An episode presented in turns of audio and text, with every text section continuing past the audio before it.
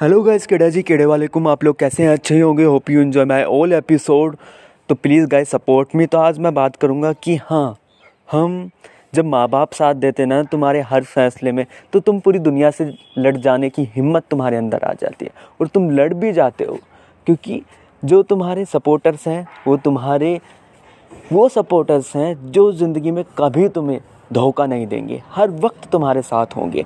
हर, चाहे तुम तुम्हारी खुशी में भी वो सबसे पहले खुश होंगे और तुम्हारे दुख में भी वो सबसे पहले दुखी होंगे। और वो भी दिल से होंगे, ना कि इस दुनिया और रिलेटिव्स की तरह, जो कि दिल से कभी कुछ होते ही नहीं है। क्योंकि सिर्फ़ उन्हें अपनी पड़ी रहती है। और आज के, आजकल के ज़माने में तो सबको ही भैया अपनी पड़ी रहती है। कौन किसके बारे में सोचता है? कोई भी। एक भी व्यक्ति मुझे बता दो, जो कोई खुदगर्ज ना हो। फिर क्यों नहीं सोचते? फिर क्यों इस दुनिया के बारे में सोचना?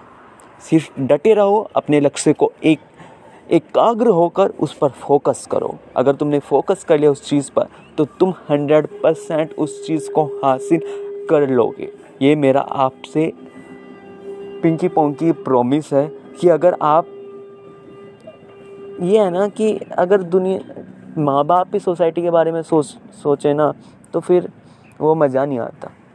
फिर भले वो अपनी हासिल, चीज़ को हासिल करना सोच, लेकिन कर नहीं पाता, क्योंकि उसे पता है मेरे माँ बाप तो साथ नहीं है जो मेरा सपोर्ट सिस्टम है, दुनिया तो मेरा क्या खाक साथ देगी। तो मेरे मम्मी पापा तो बहुत सपोर्टिव हैं। I love you mom and dad you means a lot for me अगर मैं कैपेबल हुआ तो मैं आपको दुनिया की हर खुशी देना चाहता हूँ। आई लव यू